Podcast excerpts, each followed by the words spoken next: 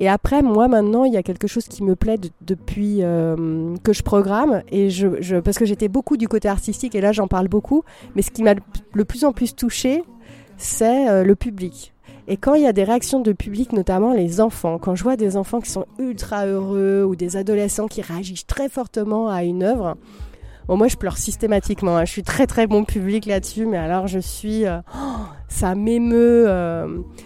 Même là, il y avait les spectacles de fin d'année, moi, quand je vois des enfants danser, ou euh, quand, je vois une émotion, en fait, quand les parents sont... Euh, nous, on a fait des ciné-concerts où les parents, à la fin, se levaient, allaient danser avec les enfants. moi, là, je pleure. C'est... Et c'est ça aussi que je cherche à faire, c'est à créer des émotions où je me dis, oh, s'il y a quelques personnes qui peuvent sortir en ayant eu un vrai choc esthétique, euh, d'artistes, ils ont envie d'aller les voir après, il s'est passé quelque chose, mais c'est génial quoi.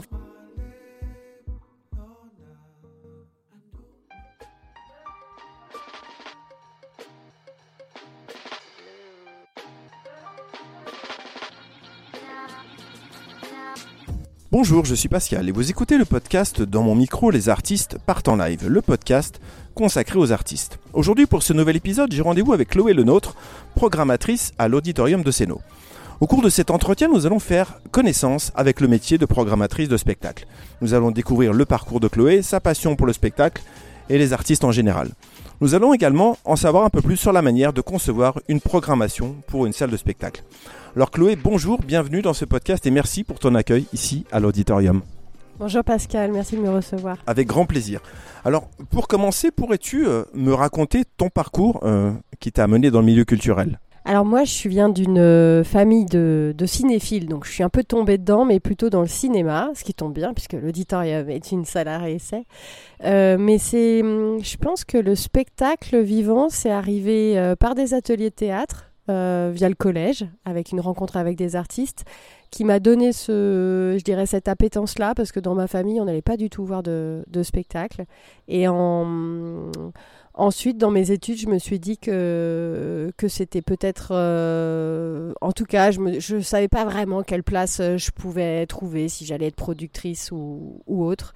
Et c'est vraiment un stage sur les rencontres de la Villette 2003 euh, qui a été un, déclencheur mais extrêmement fort. Donc là, c'est le, pour moi, c'est le moment marquant où je vois des spectacles, je sens une ambiance de salle, je rencontre des artistes et je me dis c'est ça. Et alors, euh, à partir de ce moment-là, comment est-ce que tu es arrivée à devenir euh, jusqu'à aujourd'hui programmatrice de spectacles? Alors comme je l'ai dit, euh, euh, là c'était lors d'un stage que j'ai rencontré euh, ce milieu. Enfin le milieu là, c'était vraiment une manifestation autour du hip-hop et, ce qui m'avait plu, c'était la, la, qualité des spectacles que je voyais et que j'avais peu vu dans ma vie, puisque moi je viens du du Vercors, de la Drôme, et c'est vrai que là, euh, ce stage se, se passait à Paris, et c'est vrai que c'était une toute autre manière euh, de, de, voir les spectacles sur scène. Et hum, moi, j'ai commencé par la production. Et la production, c'est vraiment euh, comment on va travailler pour réaliser la création d'un spectacle. Donc c'est chercher des financements et c'est aussi s'occuper de tout le processus artistique euh, l'organisation des répétitions, l'embauche des artistes, etc., jusqu'à la première. Donc c'est un métier assez spécifique. Euh, donc j'avais cette partie-là et l'autre partie c'était euh, l'administration de compagnie notamment. J'ai fait ça pendant dix ans. c'est c'est précieux parce qu'en fait la production pour moi c'est un des des aspects du métier qui permet après par la suite d'être programmateur ou de bien comprendre comment le milieu fonctionne. Donc voilà, d'abord production, et puis après, euh, en 2009, j'ai travaillé à la Villette euh, sur un poste qui était de l'accompagnement de jeunes artistes. Donc là, c'était vraiment comment les aider à monter des projets. Donc toujours ce côté un peu de production. Et comme c'était un programme national, j'ai été amenée à rencontrer euh, des artistes sur tout le territoire français, dont, dont aussi, même en Haute-Savoie, Toanotai, dont j'ai fait la rencontre très tôt en fait dans mon parcours. Et comme j'avais cette vision de l'ensemble de la création, je suis devenue, j'ai développé deux choses. Une chose, c'était la programmation, parce que de plus en plus, euh, j'ai été amenée à faire euh, toute la programmation des cultures urbaines de la, de la Villette. Donc c'est un, un énorme, énorme, établissement, hein. c'est 42 millions d'euros, c'est un lieu énorme, c'est une salle euh, de 1200 places, une autre de 400. Tout est modulable à l'intérieur de la grande halle. Enfin, c'est assez, euh, voilà, c'était assez dense en termes d'expérience de programmation. Mais c'était aussi en termes d'expertise. Et c'est vrai que euh, d'avoir une connaissance d'un milieu euh, de manière très précise et de sa création, c'est aussi ce que moi j'ai pu développer et qui m'ont permis et de faire de la programmation et d'intervenir à des endroits pour parler des artistes et après de les accompagner au mieux. Enfin, tout était un peu lié au final. L'expérience de production, euh, elle te paraît indispensable pour devenir aujourd'hui programmatrice? Disons que ça dépend à quel endroit on se situe. Dans, la programmation, par exemple, si je prends l'auditorium, on, ce que moi je suis une programmatrice qui aime produire et ça ça c'est lié à, ce que je suis à mon parcours. C'est-à-dire qu'il y a des artistes qui présentent qui viennent travailler dans les murs et qui présentent des premières. Et les premières souvent ou des spectacles en création c'est des spectacles qu'on n'a pas vus. Donc c'est quand même un risque. C'est que vous devez bien connaître l'artiste lui faire confiance suivre un peu quand même ce qui se passe dans les salles de répétition et puis, euh, au moment où le spectacle se fait, euh, bah, c'est un peu un pari. Et d'ailleurs, il y a certains programmateurs qui ont très très peu de créations par an parce, dans leur lieu parce qu'ils ne supportent pas la prise de risque. Là où, nous, à un moment, ici, sur les premières euh, programmations, c'était même l'inverse. On était à 50% de création, donc c'était complètement fou. Donc, quand j'en parlais autour de moi à des, à des programmateurs, ils me disaient, mais c'est, c'est trop, tu, tu... comment fais-tu, quoi? Donc, effectivement, là, on a un peu réduit. Il y a quand même beaucoup. On a cinq premières l'année prochaine. On, en trouve encore beaucoup. Ça fera toujours la couleur des programmations ici. Et après, il y a des spectacles qui sont en diffusion. Donc là, quand on parle de diffusion, ça veut dire qu'on a vu les spectacles. Ils existent déjà. Et dans ce cas-là, si on les choisit, c'est pour autre chose. Il y a moins le côté risque euh, d'une création. Une création, on ne sait même pas techniquement euh, parfois ce que ça va donner. L'artiste, il vous dit Ah oui, j'ai une idée, euh, on va faire un super décor. Vous regardez la première, il n'y a plus de décor du tout. Il y a un tapis de danse blanc qui devait être noir. Enfin bon, bref, on peut avoir des surprises comme ça. Ils étaient deux danseurs, ils sont dix. Et c'est moi, c'est quelque chose que j'aime bien parce que ça permet, quand on est dans la production, ça permet de, rencontrer l'équipe des artistes et les artistes autrement. Et quand la première arrive, on a tous un peu peur ensemble. Euh, on se dit comment le public va réagir, comment il va réceptionner le, spectacle. Alors bien sûr, on travaille en amont euh, pour ça, mais c'est quand même des moments un peu particuliers. Vous allez voir un spectacle, il existe déjà. Bien sûr, vous parlez avec l'équipe. Euh, vous le choisissez. Après, l'équipe arrive. En général, c'est un jour avant, voire le jour même. Ils repartent le lendemain. C'est pas la même expérience. C'est bien aussi. et ce qu'on cherche à faire, nous, c'est que les équipes restent le plus longtemps sur place pour qu'ils puissent au maximum qu'on puisse les rencontrer, partager des, choses ensemble.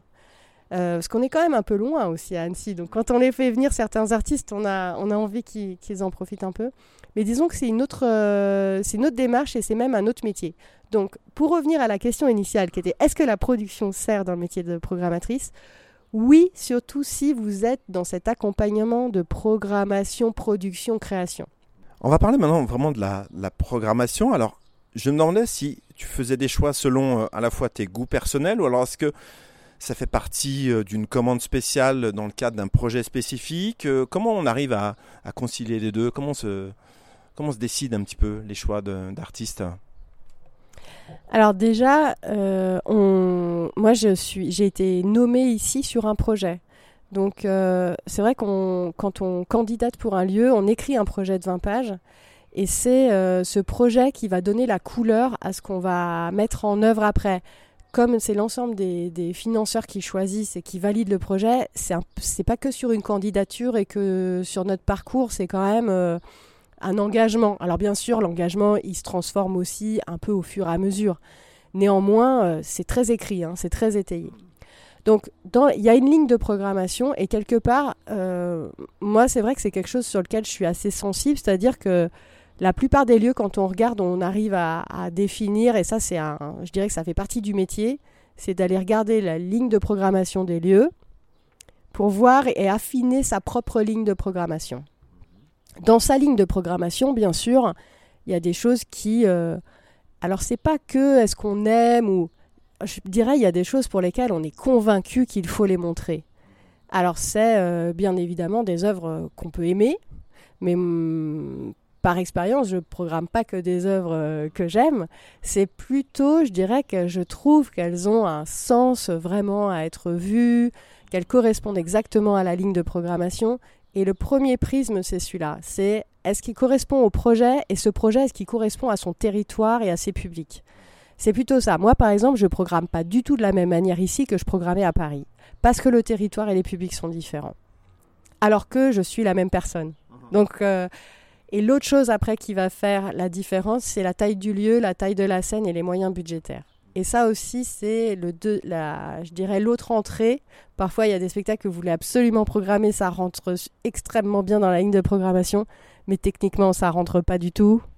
Ou financièrement, c'est c'est pas possible, quoi. Quels critères tu utilises? Là, tu en as un petit peu parlé. Euh, tu parlais du sens.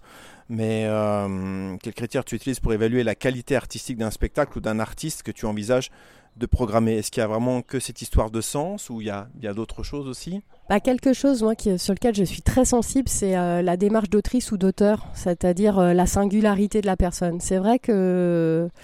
Alors par expérience, moi j'aime bien, j'ai beaucoup accompagné ou j'aime bien chercher des jeunes artistes. Ça c'est quelque chose que j'ai très très fort ancré en moi.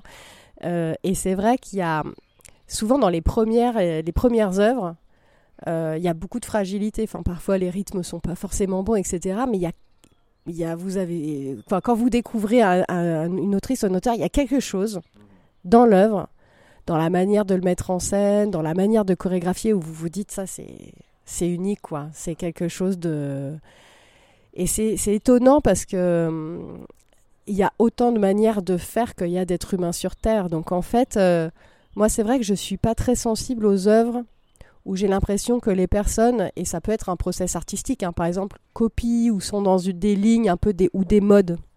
Ça, c'est pas forcément quelque chose qui, moi, me. Je suis pas très sensible à ça, voire même ça m'énerve. Ça peut m'agacer, quoi. Là où, par contre, quand je vois euh, quelqu'un qui fait quelque chose, où moi j'aime bien les œuvres un peu ovni, euh, des, des, artistes qui m'emmènent tout de suite dans ce qu'ils sont, quoi, dans, dans leur euh, personnalité. Tu as des noms à, nous donner, des exemples d'artistes qui rentrent dans ce cadre-là, justement? Ah bah, je crois que si on regarde la programmation, euh, je crois que les trois quarts euh, des artistes qui sont programmés ici ils rentrent complètement dans ce critère-là. Et moi, c'est ce que c'est ce que je vais aller chercher. Et je pense que même ma ligne de la ligne de programmation que je défends et même en tant que productrice, les œuvres que je suis allée chercher et ce qui fait que euh, les, des, dans le milieu professionnel, on peut m'identifier ou, ou, là, bah, je pense que les spectatrices et spectateurs, au fur et à mesure des années, euh, identifieront la, la programmation de l'auditorium, c'est à cet endroit-là. Alors, est-ce que tu décides seul des artistes que tu souhaites programmer ou alors le reste de l'équipe de l'auditorium émet aussi un avis euh, consultatif, décisionnel? Comment ça se passe après la prise de décision? Alors déjà, on est plusieurs. Euh, parce que programmer seul, c'est pas forcément. Euh, déjà, c'est pas très intéressant parce que hum, moi, j'aime bien partager, qu'on partage ce qu'on a vu. Parce qu'on là, on parle de spectacle vivant. Et par exemple, dans le spectacle vivant, le même spectacle, vous pouvez le voir déjà de manière très différente euh, selon dans l'état d'humeur dans lequel vous êtes et puis même euh, l'équipe, comment elle se sent, quoi. Si l'équipe est complètement crevée, s'ils se sont, euh, je sais pas moi, engueulés la veille ou quoi que ce soit. Enfin bon, bref, il y a des, c'est du spectacle vivant. Donc déjà, le spectacle vivant, c'est c'est vraiment important d'échanger. Pour moi, et que la programmation, du coup, elle est vivante. Donc, il y a Alexandra Osé aussi, qui est responsable des relations publiques, qui s'occupe de tout ce qui est euh, les spectacles pour enfants, tout ce qui est jeune public. Mais pas que, si elle voit une œuvre euh, qui en théâtre qu'elle trouve extrêmement intéressante, etc. Bien sûr, on, débat et il y a certains spectacles de la saison prochaine qu'elle a vus et que je n'ai pas vus, par exemple.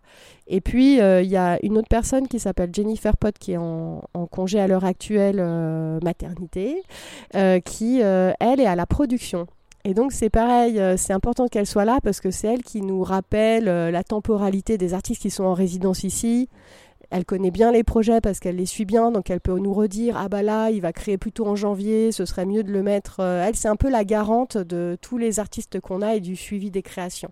Et puis on a Cécile Neuboacon qui est donc la responsable de la programmation cinéma, pour lequel on essaie vraiment, euh, qui participe aussi à ces réunions parce qu'on essaie de faire des passerelles entre le spectacle et le cinéma à chaque fois. De trouver des liens ou de trouver des spectacles qui font écho au cinéma.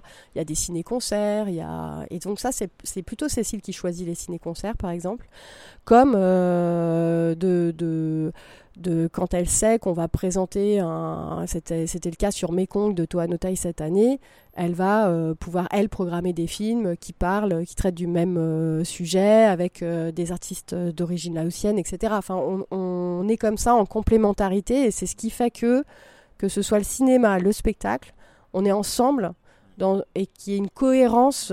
Et moi, je vais donner la ligne directrice. Je vais dire, attention, là, on sort de notre champ, on sort de la ligne de programmation, où là, ça vaut le coup, ou de, dire, là, il faut, attention à... Nous, on est un lieu pluridisciplinaire, donc à ce que euh, toutes les disciplines soient respectées. Il y a aussi, on aime bien mettre euh, des têtes d'affiche, par exemple en début de saison, ce genre de choses. Donc d'être à, vigilante, je dirais que moi j'ai la cohésion euh, globale. Euh. Par contre, c'est fait ensemble. Et puis, j'ai un peu le final cut, quoi.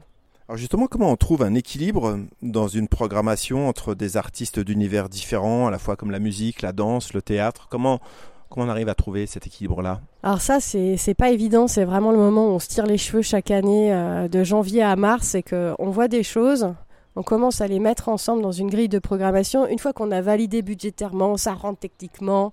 Et puis surtout, après, c'est la disponibilité des artistes. Parce que parfois, vous vous dites, ah ouais, là, ce serait génial si on l'accueillait euh, mi-janvier. Euh, c'est vraiment super. Et puis en fait, les artistes vous disent, ben, nous, on n'est pas dispo avant fin mars. Fin mars, vous aviez mis une option pour un autre spectacle, donc il faut tout décaler, etc. Donc là, c'est vraiment le moment pendant trois mois où on se prend la tête avec les artistes pour que ça rentre dans les plannings, etc. Ça, c'est un moment un peu de, tension. Et en fait, il y a un moment où il faut qu'on prenne du recul une fois qu'on a commencé à poser ces options. Donc, euh, une grille de programmation, c'est une grille euh, Excel, hein, avec euh, par mois. et puis, parfois, on ajoute un peu ce qu'on aimerait à, à, certains endroits pour trouver la bonne proposition. Et en fait, après, il faut prendre un peu de recul pour se dire est-ce que ça marche ou pas? Je suis spectateur, je regarde là, je me dis, est-ce que c'est bon, est-ce que c'est cohérent? Là, on a telle proposition, après, on va arriver là-dessus. Et c'est là-dessus aussi qu'on discute beaucoup en équipe. Est-ce que ça marche? Mais je dirais que c'est que quand moi j'ai la brochure de saison et que je la parcours, donc vraiment au moment où c'est le BAT, donc c'est limite trop tard, on peut plus rien faire. Parfois je me dis ah mais zut, qu'est-ce que j'ai fait? C'est parfois le cas. Hein. Je me dis mais pourquoi j'ai fait ça? Ou, euh, ou au contraire là ça, ça fonctionne. Et c'est vrai que euh, ça arrive, euh, ça arrive plutôt tard, ça, parfois. Mais quand même, je trouve que c'est pour ça que je trouve c'est important d'en discuter en amont, parce que plus on en discute, moins on arrive à ce genre de tiens, pourquoi j'ai mis ça à cet horaire? Est-ce que le mardi à 19h c'était une bonne idée, etc. Euh, voilà, au, début, on a testé plein de choses ici, notamment sur des horaires, des soirs, des jours tout un tas de formats, on teste encore des choses, donc euh, parfois, voilà, c'est la surprise. Quoi. Ça prend combien de temps pour arriver à faire une programmation euh, d'une saison culturelle? Ah, c'est plusieurs mois de travail parce que là, par exemple, euh, donc là, on est en juin. On a déjà commencé à travailler sur la saison, donc pas celle qui arrive parce que ça c'est bon, elle est bouclée, donc celle 24-25. Donc là, on va vraiment, on a déjà commencé depuis six mois à aller voir des spectacles quelque part, ils étaient entre les deux saisons, donc on pouvait les mettre encore dans celle de l'année prochaine. Mais là, grosso modo, notre travail jusqu'en janvier, ça va être d'aller chercher des spectacles. Donc là, on va se déplacer énormément, au maximum. On va, regarder les programmations des autres, on va se renseigner, on va appeler des gens pour savoir euh, qu'est-ce qu'il a reçu, qu'est-ce qui était bien, quel est le projet en création, etc. Nous, on fait le point aussi avec les artistes qu'on accompagne. Euh, et puis après, euh, on a tout le moment où on commence à demander les informations, etc. Mais quand on commence à demander les informations, il faut qu'elles soient validées en équipe, il faut qu'on fasse les budgets, etc. Ce moment-là, il peut durer 3-4 mois. Et c'est vraiment euh, long parce qu'en fait, on, le temps de demander des informations, ça paraît anodin comme ça, mais en fait, ça peut prendre un temps fou. Jusqu'à après la rédaction des textes, euh, qu'on ait les bonnes photos, qu'on ait les bons crédits photos, qu'après on ait la bonne euh, taille de texte, etc. On fait valider ces textes aux artistes, on les reçoit, etc. etc. C'est des process qui sont quand même très longs. Quand on reçoit la brochure, on est, on est content. Et en fait, il faut déjà qu'on commence à travailler à l'année d'après. Et encore, nous, on est sur un rythme, je dirais, qui est plutôt annuel, là où certains lieux, quand on parle de grands lieux euh, type banlieue Stade nationale, ils ont déjà quasiment la moitié de la saison d'après. C'est qu'ils sont. euh, plus on est gros, et moi, nous, c'était ça à la Villette, c'est-à-dire que plus les établissements sont gros, plus les. Parfois, c'est même deux ans avant que les programmations sont faites. Donc, c'est vraiment un casse-tête parce que. Parce que voilà, ça, ça demande quand même, euh, c'est une temporalité. Voilà, ça fait un an que je sais plus si on est en 22, en 23 ou en 24, quoi. Je, je suis paumée.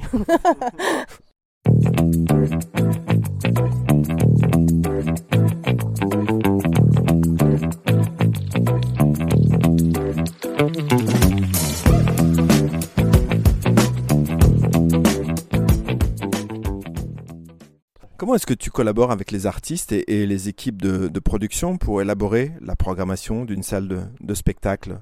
Alors, je dirais que c'est euh, vraiment des allers-retours entre, euh, entre un lieu et les artistes et leurs projets au moment où ils le développent. C'est-à-dire qu'il y a des artistes, quand ils sont très jeunes, ils vont vraiment être sur euh, euh, réaliser leur premier, projet et, arriver jusqu'au bout.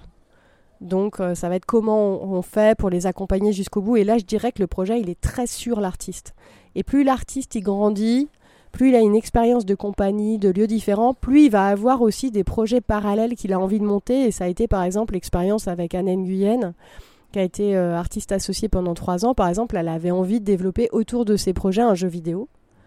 Euh, et ça, ça a été possible parce que nous, on était un lieu et qu'on a pu euh, faire des recherches de financement, l'accompagner dans ce projet-là, utiliser le jeu vidéo nous aussi. Et en fait, euh, c'est né. et moi, après, je lui ai fait une commande d'une conférence pour jouer au jeu vidéo parce que le jeu vidéo était hyper technique et on s'apercevait que si on connaissait pas d'ores et déjà les danses hip-hop, c'était un peu dur d'y jouer. Et la conférence devait être très didactique.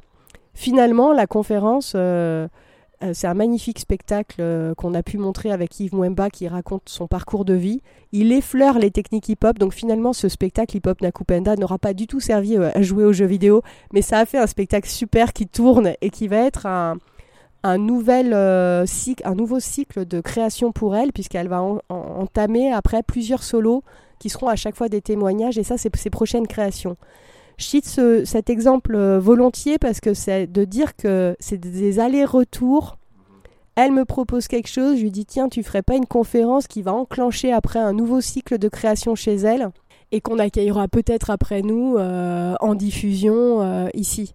Et, et c'est là où en fait plus plus la relation elle se fait dans le temps, plus cet échange peut se faire comme un aller-retour entre le lieu, plus l'artiste nourrit le lieu, plus nous nous nourrissons quelque part l'artiste dans un échange mutuel, et plus là c'est magique quand ça se passe comme ça. C'est vraiment génial quoi. Et ça prend du temps, et là on finit certaines, euh, je dirais, collaborations qui ont duré trois ans, et on trouve c'est long et court quand on se dit ah c'est déjà fini, parce que c'est vrai qu'au bout de trois ans c'est vraiment là où on se connaît, où où chacun connaît l'équipe, bien ce que nous on fait, on développe, et nous on connaît extrêmement bien ce que l'artiste fait, et du coup on lui apporte, euh, on est plus fin aussi dans notre accompagnement, euh, de où on le programme, comment, avec quel public, etc. C'est vrai que moi, moi c'est quelque chose que j'aime, c'est ça, c'est travailler dans cette écoute et cet échange. Et c'est pour ça que j'aime la production.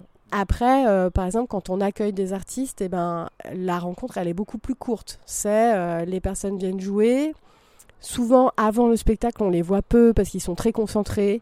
Donc, on partage un moment. C'est plutôt après, mais c'est après, c'est assez court, quoi. Moi, je trouve ça toujours frustrant. Et là, les rencontres se font ou pas parce que euh, on peut très très bien s'entendre et partager un moment de réflexion. C'est toujours un, moment d'échange, surtout si ça s'est bien passé. Et puis ça peut euh, aussi ne pas être le cas, euh, voilà, avec des artistes parfois un peu fatigués, qui ont une envie, c'est de rentrer à l'hôtel. Voilà, c'est comme ça. Hein, et là, c'est vrai que moi, je c'est pas que je trouve que c'est moins intéressant dans nos métiers, mais on a des métiers où on finit tard, on travaille beaucoup les week-ends, on est souvent en déplacement, ce qui fait partie du métier. Alors c'est vrai que quand on fait des belles rencontres, c'est chouette aussi. Euh, et c'est pas tout, tout le cas, et c'est ça aussi le jeu. T'as un souvenir justement d'une rencontre en particulier, d'un artiste qui t'a marqué? Bah moi j'ai une, euh, j'ai fait un bout de chemin avec Ousmane Sy pendant dix ans en l'accompagnant. Alors il est décédé depuis, mais ça a été euh, une des plus belles collaborations artistiques de pro- et dans cet échange là de programmation et de, de production. Puisque j'ai pu l'accompagner sur des œuvres qu'il a pu faire qui sont majeures. Hein. Queen Blood, c'est un spectacle qui fait 100 représentations avec des standing ovations tout le temps. c'est un très très beau spectacle. Et, c'est quelqu'un aussi qui m'a beaucoup aidé à, à, affiner des programmations et à, à aller, euh, je dirais, à me déplacer, à, m'apprendre à... Il m'a appris à chercher et à, à, trouver les bons endroits pour aller chercher les artistes et à affiner mon regard. Donc euh, je lui dois beaucoup. Voilà, donc il me manque beaucoup aussi, mais ça, des rencontres comme ça, par exemple, c'est vraiment, euh, ça fait une vie, quoi. C'est vraiment incroyable. Mais il y a, je dirais, il y a tous les artistes où on a des collaborations longues comme ça. Euh, moi, moi c'est ce qui a fait, c'est ce qui me nourrit, ce qui me donne euh, de, du, ressort pour euh, parfois quand on est dans la fatigue, quand on... Et après, moi maintenant, il y a quelque chose qui me plaît depuis que je programme, et je, je parce que j'étais beaucoup du côté artistique, et là j'en parle beaucoup, mais ce qui m'a le plus en plus touché, c'est le public. Et quand il y a des réactions de public, notamment les enfants, quand je vois des enfants qui sont ultra heureux ou des adolescents qui réagissent très fortement à une œuvre, bon, moi je pleure systématiquement. Hein. Je suis très très bon public là-dessus, mais alors je suis. Euh, oh, ça m'émeut. Euh, euh, même là, il y avait les spectacles de fin d'année, moi, quand je vois des enfants danser, ou euh, quand, quand, je vois une émotion, en fait, quand les parents sont... Euh, nous, on a fait des ciné-concerts où les parents, à la fin, se levaient, allaient danser avec les enfants. Moi, là, je pleure. C'est... Et c'est ça aussi que je cherche à faire, c'est à créer des émotions où je me dis, oh, s'il y a quelques personnes qui peuvent sortir en ayant eu un vrai choc euh, d'artistes, ils ont envie d'aller les voir après, il s'est passé quelque chose, mais c'est génial, quoi. Enfin, et, maintenant, et je pense que c'est aussi ce qui m'a, ce qui fait que j'ai postulé ici à l'Auditorium Seno, c'est que j'avais envie de voir si j'étais capable d'aller toucher des publics, de créer cette émotion-là. En fait, j'avais envie de passer de la production à vraiment la programmation pour euh, m'intéresser plus à la question des publics. Voilà. Et du coup, ça a transformé quelque part mon métier. Et maintenant, je peux plus parler à un, artiste sans lui dire Mais t'as pensé au public euh, Tu t'adresses à qui là quand tu fais ça? C'est vraiment devenu, même dans, mon, dans mes retours, pour moi, c'est. C'est pas séparé, il n'y a pas que les artistes d'un côté, nous programmateurs et, les publics en fait, c'est un tout va ensemble en fait, c'est un ensemble. Bah justement, est-ce que le public il peut ponctuellement euh, être mis à, à contribution pour la planification de certains artistes? Ah mais j'aimerais beaucoup, alors euh, on le fait pour le cinéma. Euh, sur certains temps où les artistes, enfin les artistes, les spectateurs euh, et spectatrices participent. Et c'est quelque chose qu'on imagine notamment sur Utopie, qui est un temps qu'on a en mars et on aimerait beaucoup que la programmation soit ouverte et qu'elle soit collaborative avec justement peut-être différents horizons et de partager ça on a envie aussi un peu de sortir de nos habitudes de travail. Et, c'est vrai qu'à être euh, très spécialisé quelque part, parfois, moi j'ai envie aussi qu'on soit confronté à d'autres regards pour amener ou construire des programmations avec euh, justement euh, d'autres manières de voir. L'objet de parquet d'été, justement, qui est le parquet qu'on monte chaque année sur la place de l'auditorium, c'est que nous, on se positionne comme ingénierie culturelle, c'est-à-dire que nous, on sait faire du spectacle, on sait, euh, on a une équipe technique pour le faire, on peut faire du cinéma de plein air, etc. Et ça, on le fait plus en plus. Euh, hier, la projection à la Friche des Rails, c'était notre équipe qui l'a organisée dans le cadre du Festival du film d'animation. Et c'est de dire, nous, on a ce matériel-là, on a ce personnel-là. Si vous voulez organiser un spectacle, un concert, faites-le sur le parquet on vous accompagne et on, fait en sorte que ça se passe bien, puisque nous, ça, ce sont des choses qu'on maîtrise. quoi. Mais par contre, euh, sur euh, programmer, eh ben, en fait, euh, ça pourrait être ouvert à, toute association qui a envie de faire un spectacle ou, ou, organiser quoi que ce soit. et nous, on se mettra à disposition de, de, de, ce, de cette volonté. Donc ça, c'est quelque chose qu'on a envie de développer. Euh, ça commence déjà avec le polyèdre et puis euh, la ville qui utilise le parquet. Mais ce qu'on aimerait, c'est que de plus en plus, on aille vers les associations pour leur dire regardez, c'est possible, allez-y, euh, on est là, quoi. Alors justement, comment vous évaluez aussi les besoins et les intérêts du public pour créer une, programmation attrayante à l'auditorium? Alors moi, j'essaie toujours de combiner des formes exigeantes et populaires à la fois. C'est que je suis très attachée à. Hum, à l'œuvre qui, qui donne quand même du sens ou qui amène une réflexion ou un regard sur notre monde et en même temps qui est hyper accessible. Quoi. Donc c'est vrai que par exemple dans les, dans les propositions qu'on a pu faire cette saison, il y a beaucoup de sujets qui sont assez graves mais qui sont traités avec humour ou qui sont un peu décalés. quoi. Euh, c'est vrai que ça, c'est quelque chose qui, qui, se retrouve un peu dans toutes les programmations que j'ai pu faire. Je crois que je suis assez attachée aux formes populaires. Et puis, c'était aussi l'histoire de l'auditorium, donc c'est un lieu qui me convenait bien euh, là-dessus. Moi, j'aime beaucoup discuter avec les spectatrices et spectateurs. Euh, et c'est vrai qu'on crée de plus en plus des temps comme ça où on dit mais venez nous voir euh, si vous n'êtes pas content. Euh, notamment là la dernière fois il y avait des personnes âgées, elles me disaient ah mais il y a que du hip-hop. Alors je dis mais non il n'y a pas que du hip-hop, il y a d'autres choses. Je fais mais en plus le hip-hop c'est pas interdit aux personnes âgées. Au contraire je trouve que s'il y a une forme de danse qui est très intergénérationnelle, c'est vraiment le hip-hop quoi. Donc, du coup, mais au moins on a pu en discuter et je trouve que c'est ce qu'on a envie de, de de, déclencher. C'est aussi des. Après, on peut pas. Il y a quand même quelque chose. Où, ce qui est un peu frustrant, c'est qu'on ne pourra jamais satisfaire tout le monde et que dans une salle, il y a toujours forcément quelques personnes qui ont plus ou moins aimé ou voilà. Nous, on peut être très enthousiaste sur une forme en se disant ça a vraiment du sens, c'était bien, etc. Puis d'autres personnes, ils vont vous dire oh ça, euh, bon, c'était pas mal, mais euh, j'ai préféré telle autre chose, et puis telle autre chose, vous, ça vous parle pas du tout. Enfin, vous, vous trouvez que ça va pas du tout dans le projet qu'on défend. Mais bon, on essaie quand même au maximum de. par exemple, là, nous, à l'auditorium, on s'est dit, parce qu'on.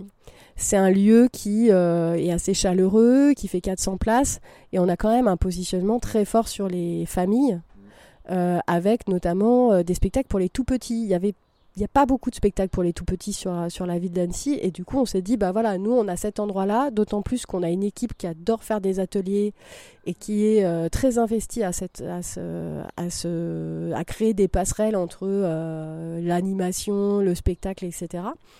Donc là, nous, on a trouvé une place quelque part et on va anticiper. Je dirais qu'on s'est dit, c'est intéressant qu'on soit sur les familles. Et c'est vrai que et les familles nous le rendent bien, puisqu'elles euh, elles viennent de plus en plus nombreuses à l'auditorium, mais parce que je pense qu'on a su développer un lien, et on a su aussi faire des propositions de spectacles qui plaisent autant aux parents qu'aux enfants, qui sont euh, de qualité, qui peuvent s'adresser à des âges très variés, avec ce souci d'un accueil euh, un peu pour, pour, les tout petits. On est vraiment sur, on est très vigilant sur le noir, sur la, le son, euh, etc. Enfin, toutes les, toutes les conditions nécessaires pour que les plus petits trouvent leur place, quoi. Donc voilà, c'est par exemple un exemple, mais il y a, y a, en fait les publics qui sont, euh, je dirais, à chaque fois, pour chaque proposition, on va se dire, voilà, il y a euh, quel public? Là, on arrive bientôt à la fin de, de la saison. Alors, quels sont les, les prochains événements qui vont se passer à l'auditorium? Là, on, est plutôt. Euh, donc, il y a bien sûr la présentation de saison euh, le 20, et puis euh, on a deux temps en plein air, le 5 et 7 juillet, avec le 5 juillet un concert autour de la Cora, qui est cet instrument magnifique d'Afrique de l'Ouest. Et le, le 7 juillet, c'est plutôt tous les, toutes les, les jeunes artistes qui ont suivi l'incubateur qui nous font une carte blanche en même temps que se lance le temps fort fier donc un temps LGBTQI+, un peu euh, focus sur le cinéma, avec euh, l'exposition de, Théo Lavabo en, photo. Donc euh, voilà, on aura ça c'est un peu pour début juillet. on finit un peu là-dessus la saison avant de, tout ranger, cleaner avant le début de saison l'année prochaine. Donc la programmation pour la saison prochaine est, sortie cette semaine. Est-ce que tu peux nous donner déjà des, des grands noms d'artistes qui vont venir à l'auditorium? Oui, alors on a, on est très, on est super content parce que donc il y a le groupe Compay Segundo et Blick Bassi en musique qui sont euh, euh, bon, Compay Segundo, euh, on ne le présente plus parce qu'il est quand même très connu. Et je dirais le groupe continue à jouer Vivendo, le, le Vivelo, le nouvel album. C'est vraiment dans la continuité de tout ce qu'ils ont pu faire. Euh, et puis, euh, Blick Bassi, c'est vraiment un artiste qui a déjà joué à l'auditorium il y a quelques années, mais qui est en train de cartonner avec son nouvel album. Euh, donc, c'est aussi l'accueillir à nouveau avec tout la manière dont il a grandi, avec cette voix superbe qu'il a. et Guillaume Meurice, qui est en humour, voilà, connu des, amateurs et amatrices de France Inter. Donc, on avait eu Tanguy Pastureau il y, a, deux ans, donc là, on a, l'autre émission. Et puis, euh, on a aussi euh, donc Anne Nguyen avec Matière Première, un, super spectacle avec six danseurs euh, venus de pays d'Afrique différents. Donc, c'est vraiment sur la danse africaine, sur les danses africaines, parce que c'est c'est toutes leurs danses sont d'une richesse incroyable et rêve lucide aussi alors là qui est une compagnie un peu moins connue mais il y en a dix danseurs au plateau c'est sur de l'électro et c'est vraiment un spectacle euh, énergique, très, je dirais, qui nous parle d'une génération. Euh, c'est une très belle proposition. Alors ça, c'est vraiment notre tête d'affiche. Mais après, euh, dans, la, dans la saison, on a aussi d'autres artistes plus ou moins connus qu'on accompagne, mais notamment Clément Viktorovitch qui ouvrira notre saison. Et c'est la première fois qu'il fait un seul en scène. Donc je pense que la, la plupart, euh, on le connaît pour ses émissions télé, pour euh, Quotidien et ses apparitions sur la dialectique.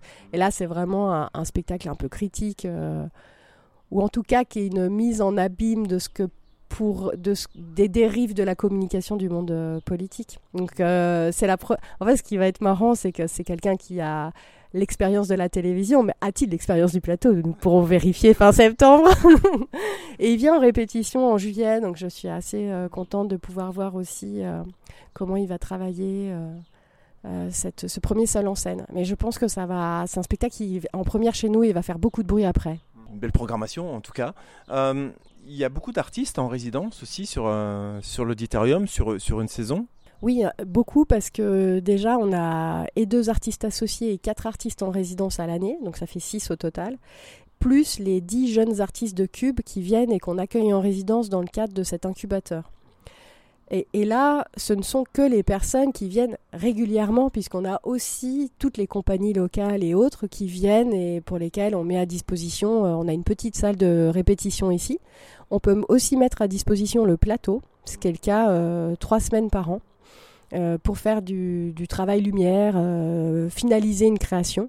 Et par exemple, Break de Bruce Chiffard sera créé ici, puisque pendant une semaine avant la première, il travaillera au plateau pour finaliser sa pièce. Alors, avant de conclure cet entretien, est-ce que tu aurais un ou plusieurs souvenirs de spectacles marquants que tu as pu vivre ici à, l'auditorium?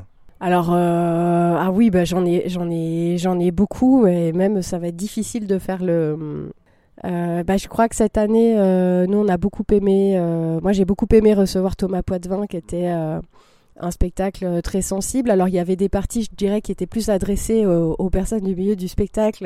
mais ce que j'ai aimé dans ce spectacle, c'est que ça mêlait l'humour et en même temps avec des thématiques qui étaient assez dures.